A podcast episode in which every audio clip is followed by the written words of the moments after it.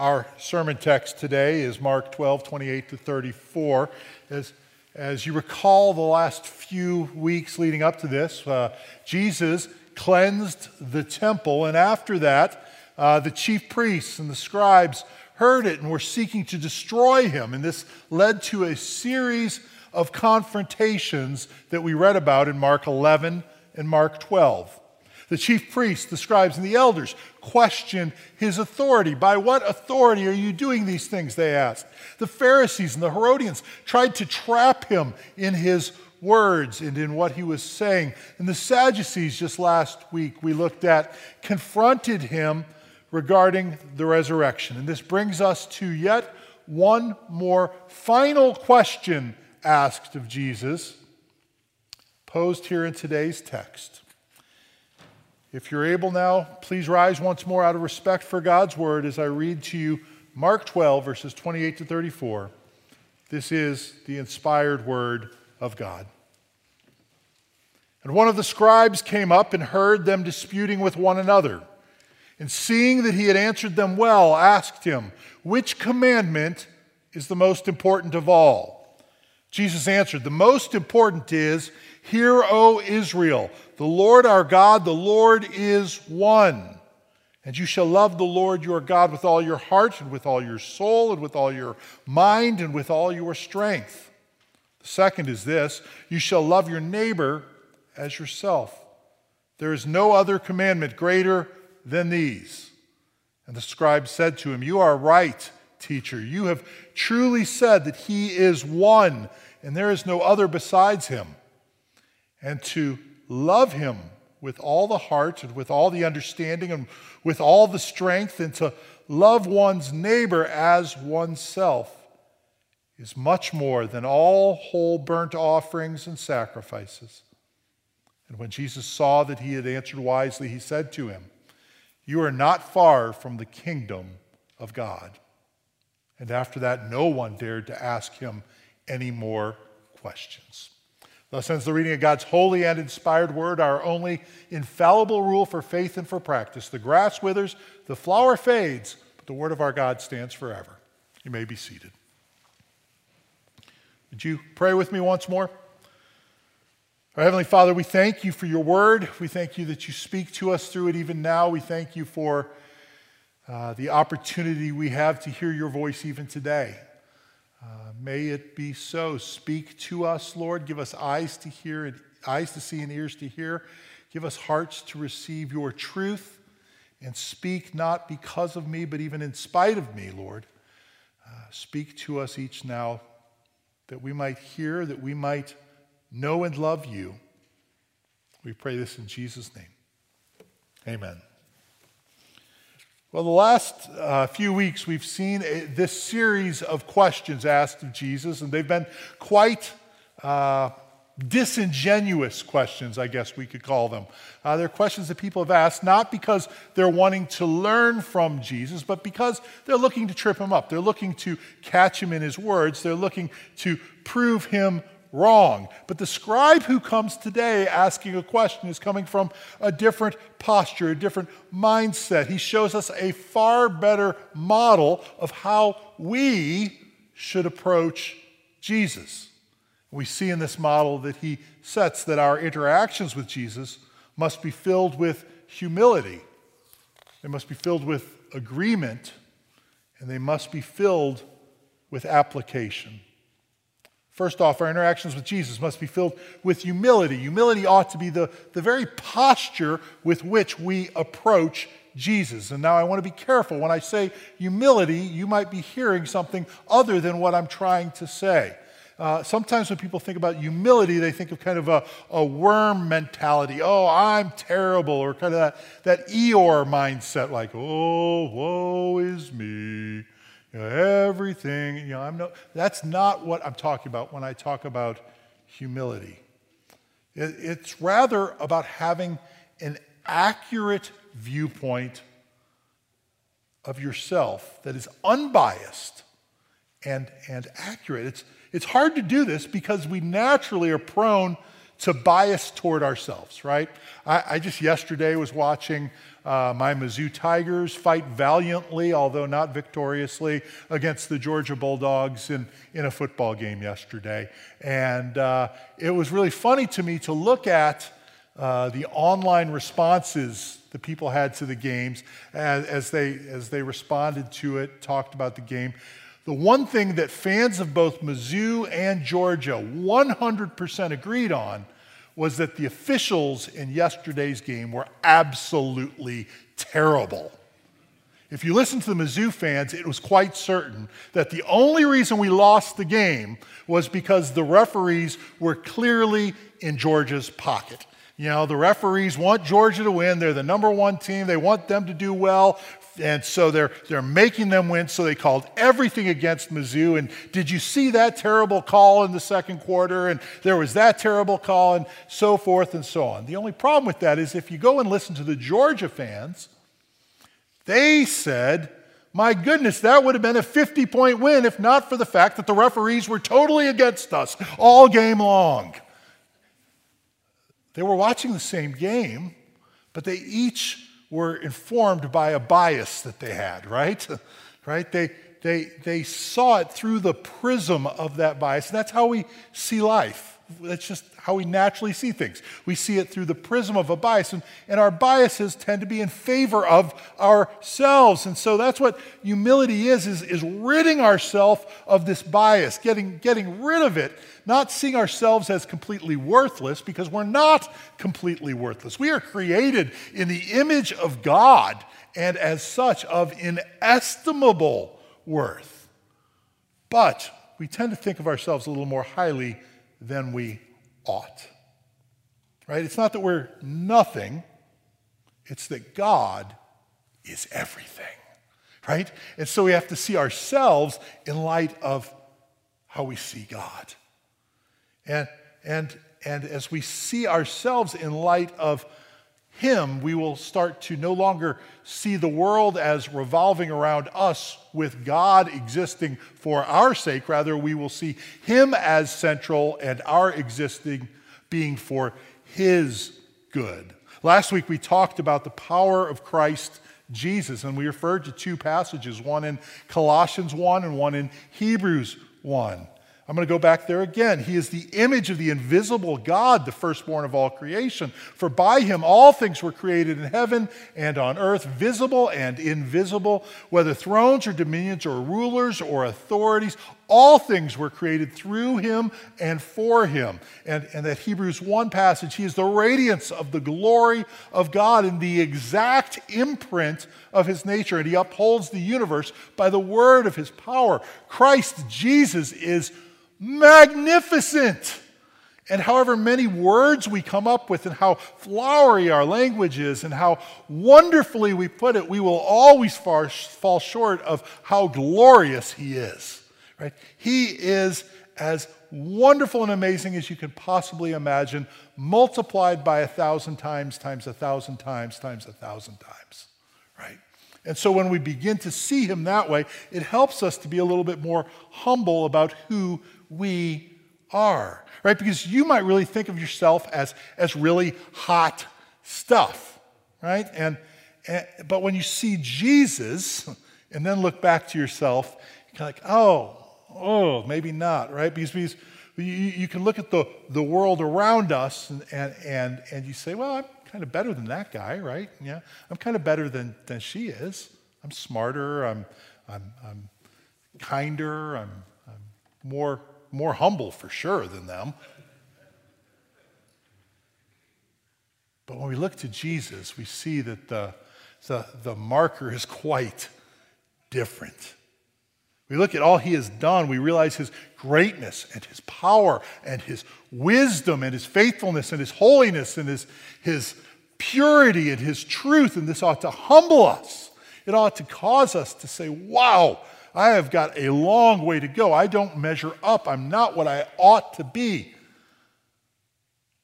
So we need to constantly not be looking to the world, but constantly be looking to Jesus, founder and perfecter of our faith, who for the joy set before him endured the cross, despising the shame, and is seated now at the right hand of the throne of God. We tend to look within, right? We, we look within, we look at ourselves, we focus on ourselves, but what we need to be doing is looking to Jesus. And as we look to Jesus, this both requires humility and it encourages humility, right? Look to Jesus. Because behind, beyond that, we need a further humility that that realizes that even our looking to Him is not something that we have done, that we have accomplished, but rather something we can only do if God is at work in us, right? We've seen it all the way throughout Mark that the only way we can see who Jesus is and what He's doing, the only way that we can truly hear what He is saying and understanding is if God gives us eyes to see and ears to hear. That's been a constant message throughout Mark. And now we see in verse 28 that one of the scribes came up and heard them disputing with one another and seeing that he answered them well. You see, he, he came hearing and seeing, right? And, and that's part of the reason why he comes with a different viewpoint than the other people did. That's why he comes more humbly than the other people did. That's why he comes with a sincere question, is because he has been touched by God. If he's hearing and seeing, it can only be that God has worked in him already. And unlike the others who have come to Jesus, confronting him, trying to trip him up, the scribe here brings Jesus an honest question. Humility enables us to bring our questions to Jesus. So often our pride gets in the way, doesn't it? I'm so, so thankful that, that I live in an age where, like, if I'm going somewhere, I can just punch it into my phone and it'll literally tell me where to go, turn here, turn there. And, and I don't have to stop somewhere and ask for directions, right? Because I'm a man and men don't like to do that right? You laugh because it's true. You know it's true. I, I just this weekend, I, I, I was watching, or uh, maybe it was Friday, I guess, we were watching a thing about Yogi Berra, the great uh, baseball player slash philosopher, right? And, and, and, Yogi Berra has all these yogiisms, these funny things he says. And, and one of the ones that they highlighted was, was, was once when his wife told him, she said, Yogi, we're lost. And, and he said, Yes, but we're making great time. You know, and, and and that's kind of the mindset of a man, isn't it, right? We're, we're lost, but we're making great time. Ask for directions? No, we don't need to ask for directions. I, you know, because our pride gets in the way. Our pride gets in the way. We, we don't want to ask for directions because to ask questions there is to admit, we don't know the answers, right? It's to admit I don't have the answers. I'm not smart enough or knowledgeable enough or, or good enough or, or something enough, right? And so I have to go to somebody else for the answers. Humility demands looking to another. And we want to make this place at Calvary a place where we can do that. We want to encourage humility to ask questions. Ask questions of Jesus for sure. And if you have questions about Jesus, ask questions of me or of the elders of the church. Ask questions. Feel free to ask questions. Maybe you've got doubts even. Feel free to ask questions about your doubts. We don't want to run you off or get rid of you or scare you. Have the humility that will ask the question. And you know what? I hope that I, in answering those questions, will have the humility that at times when I don't know the answer, I won't do the thing that pastors so often do when they just kind of like, well, make up something and, uh, you know, and, and, and kind of say a lot of fancy theological words, you know, and hope nobody really understands what you're saying, and, and you sound really smart, right? No, what, what, what I need to do and what you need to do when people ask questions that you don't know the answers is we need to look to the God's Word. We say, I, I don't know the answer, but let's find it out together. Let's, let's study this. Let, let's, let's look into God's Word. Let's find out the answer. We'll work at it. We'll, we'll find the answer. We'll get it, and we'll, we'll come to a conclusion. And, and, and this church, we need to remember, isn't a place for people who have all the answers. It's a place for people who are seeking answers. And it's a place that people will find that their answers or their questions are ultimately answered in the person of Christ Jesus. So the scribe had a question. He, he asked it humbly of Jesus. Which commandment is the most important of all? It's a great question, especially in that, that day, in that context. There were uh, scribes and Pharisees and rabbis who would debate this all the time. They had 613 commandments in the Old Testament, and which one was the, the most important one? They would debate it, uh, and not just looking for like which one had the highest ranking on the importance o meter, but, but the one that was like the, the command that bound everything together, that tied it all together, like that last missing piece in the jigsaw puzzle that just kind of completes everything and ties it all together. And Jesus answered him here in verse 29. And, and we see something in that fact alone, don't we? Just that, that Jesus did answer him. Right? Because think back to those questions that everybody else has been asking Jesus up to this point. In chapter 11, verse 27, the chief priests, scribes, and elders come to him and they, they ask him, By what authority are you doing this? And what does Jesus say to him in response? He says, Well, I'll ask you a question. You know, and he asks them about what they thought about John's authority and where it came from. And when they wouldn't answer him, he wouldn't answer them. And then in chapter 12, verse 13, some of the Pharisees and Herodians come to him and they ask, Is it lawful to pay taxes to Caesar? And Jesus says, Well, bring, bring me a denarius, right? And he showed it and said, Whose image is on it? He, he asked the question again, right? And, and then last week, the Sadducees, again in chapter 12, come to him and ask about the resurrection. And they have that story you'll recall about the woman who had had the seven husbands who kept dying, and which one would she be with in the resurrection? Jesus said to them, not answering, he says instead, Is this not the reason you are wrong? Because you know neither the scriptures nor the power of God. Each, each one of these, from different angles, people were confronting him with these questions, not sincere questions, questions to trap him. And he answered none of their questions, but instead answered them with questions of his own. But here, we see something different. Jesus answered. And among all the different answers that a good rabbi might have given in that day, we see here that Jesus answers in such a way that the scribe is very clear to express his agreement. That leads us to our second point. Our interactions with Jesus must be filled with agreement right? Because he is the one who is truth itself.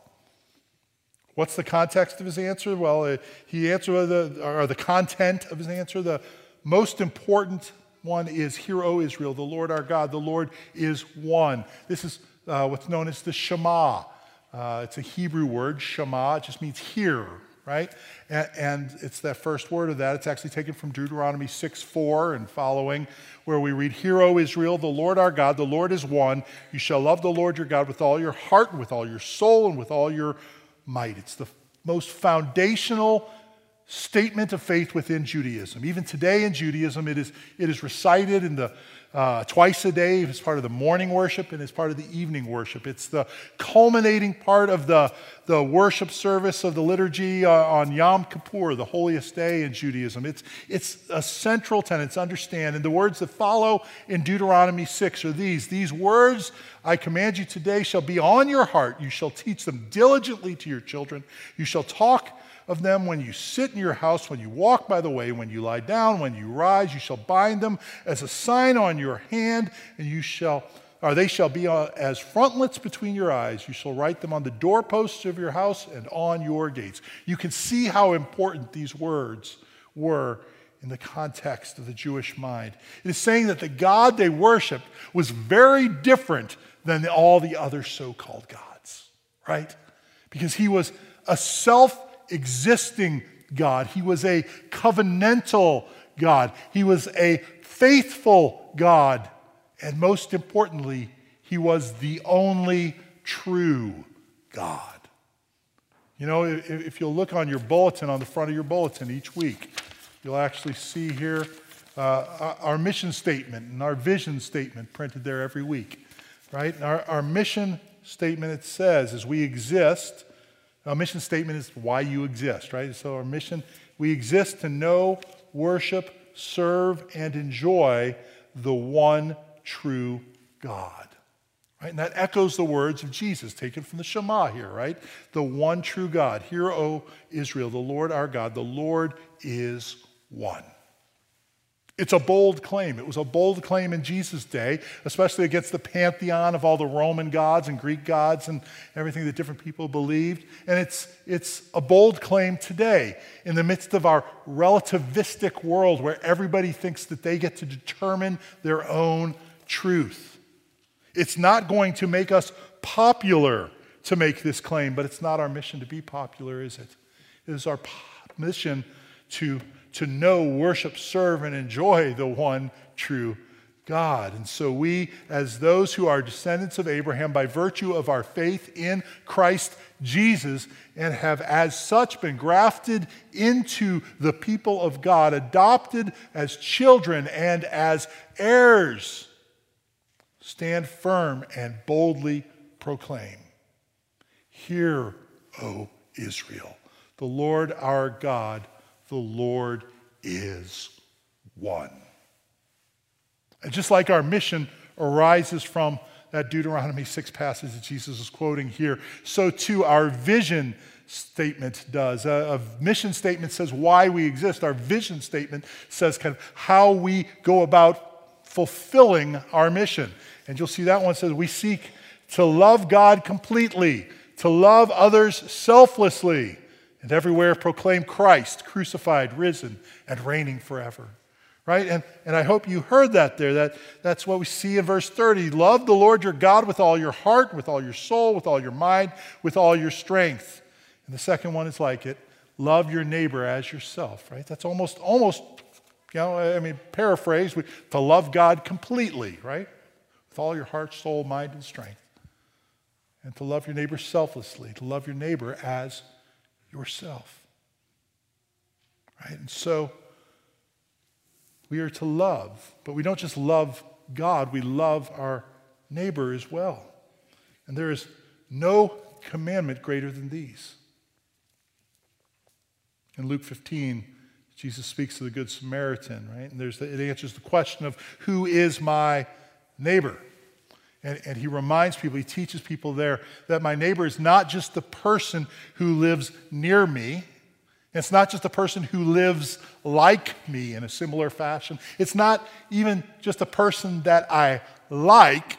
And in fact, the, the whole question of who is my neighbor is the wrong question altogether. The question is, will I be a good neighbor to whomever God brings across my path? Consider Jesus right? Because he was the ultimate neighbor. Right? Not because he lived near us. No, he came from far, far away, right? At great personal cost to himself. And, and, and he was a good neighbor, not just lending us a cup of sugar, right? Or helping us clean out the gutters. No, he gave his very life for us. And having shown us this unparalleled neighbor love, Jesus commands us to love our neighbors in the same way out of a love for God, the one true God. He said, This is an encapsulation of the whole law. And the scribe says to him in verse 32, You're right, teacher. You have truly said that he is one, and there is no other besides him. And just as the scribe right here agreed with Jesus, so do we. We don't have an option of creating our own gods, we don't have the option of creating our own morality. It has already been laid forth by the one who is truth itself. And so we have to have interactions with Jesus that are filled with agreement. And then finally, they must be filled with application. You know, they, they, they have to be filled with application they need to be, be put into action.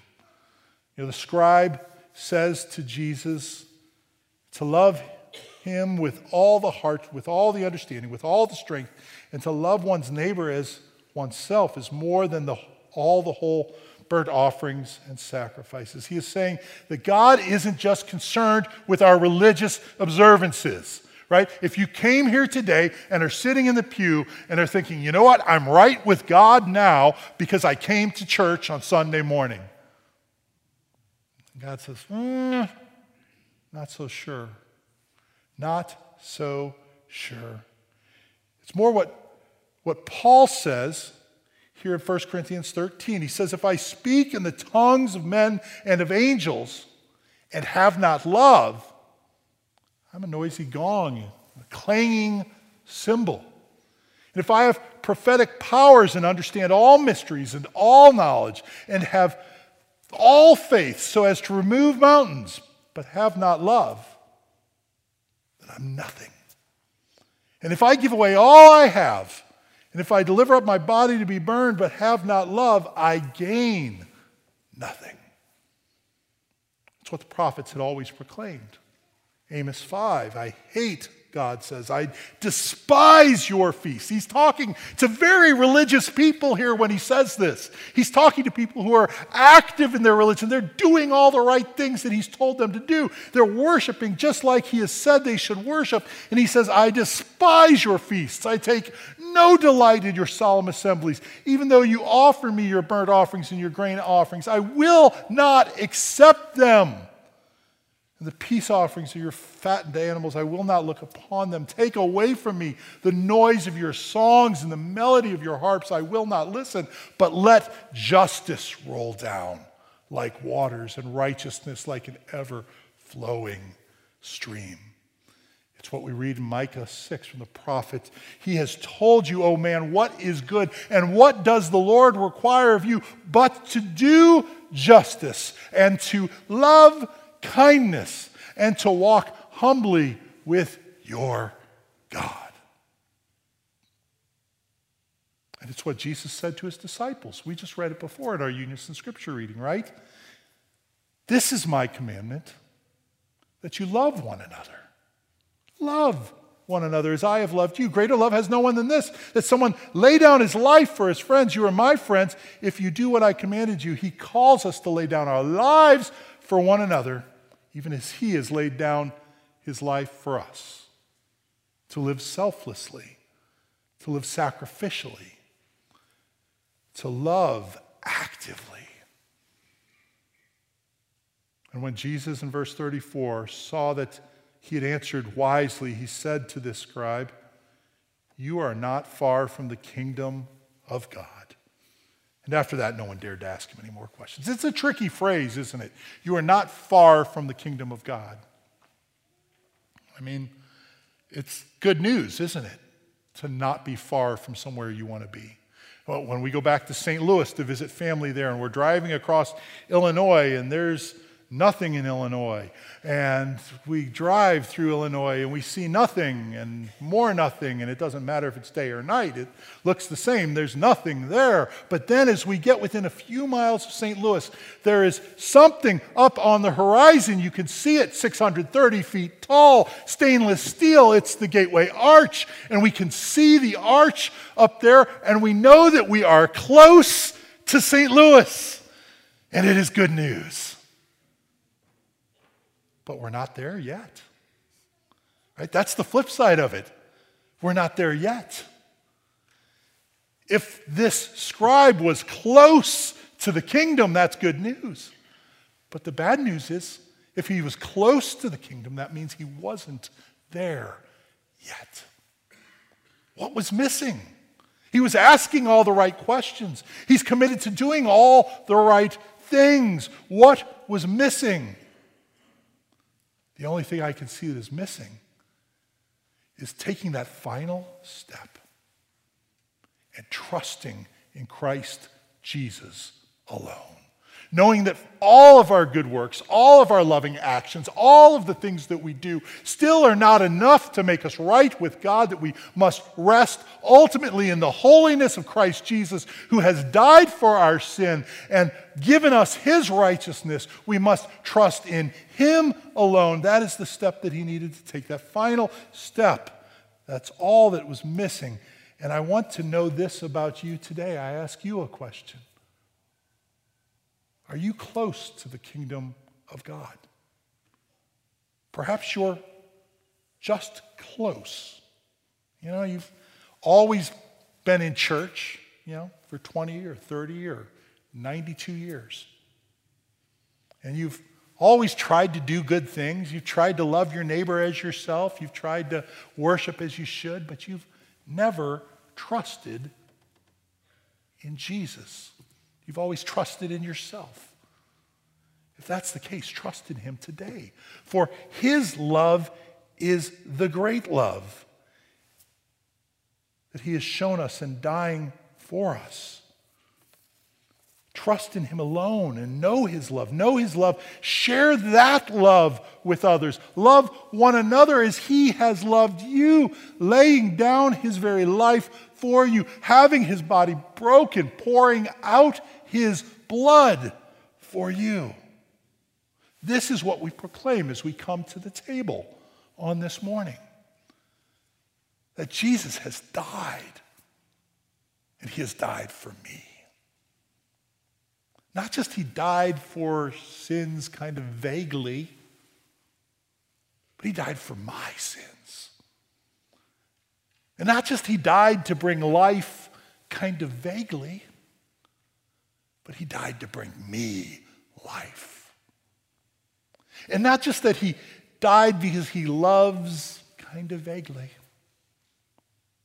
but he died because he loves me.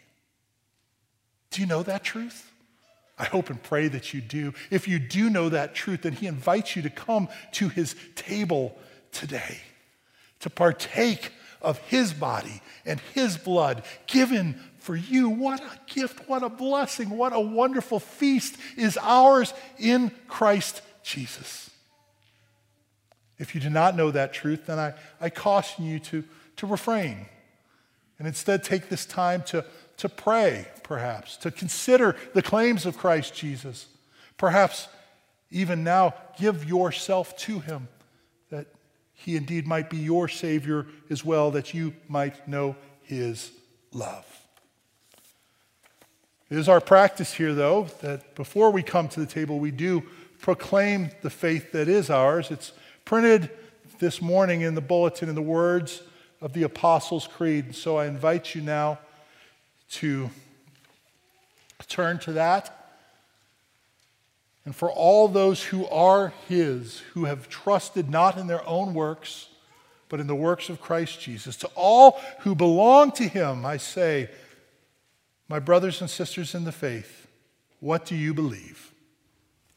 I believe in God, the Father Almighty, maker of heaven and earth.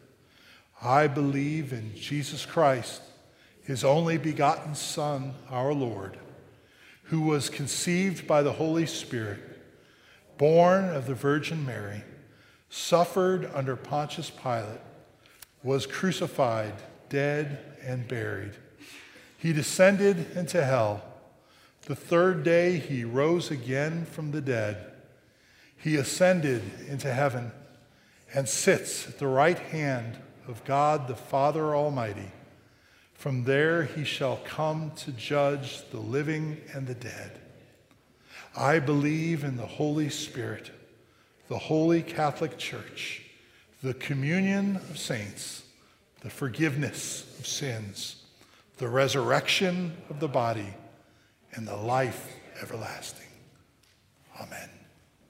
The Apostle Paul writes, I received from the Lord what I also delivered to you that the Lord Jesus, on the night when he was betrayed, took bread. And when he had given thanks, he broke it and said, This is my body, which is for you. Do this in remembrance of me. In the same way, also he took the cup after supper, saying, This cup is the new covenant in my blood. Do this as often as you drink it in remembrance of me. For as often as you eat, this bread and drink this cup, you proclaim the Lord's death until he comes. Would you pray with me? Our Lord, our God, we thank you for the great gift of salvation that is ours in Christ Jesus. We thank you for the great gift of Christ Jesus that is ours through faith. And we thank you for the great gift of this feast, which you now offer to us. May we partake of it, trusting in Him alone, united with Him and thus with one another. May this be our pledge of love for you and for our neighbor. For we pray it in Jesus' name. Amen. The elders would come forward to serve, please.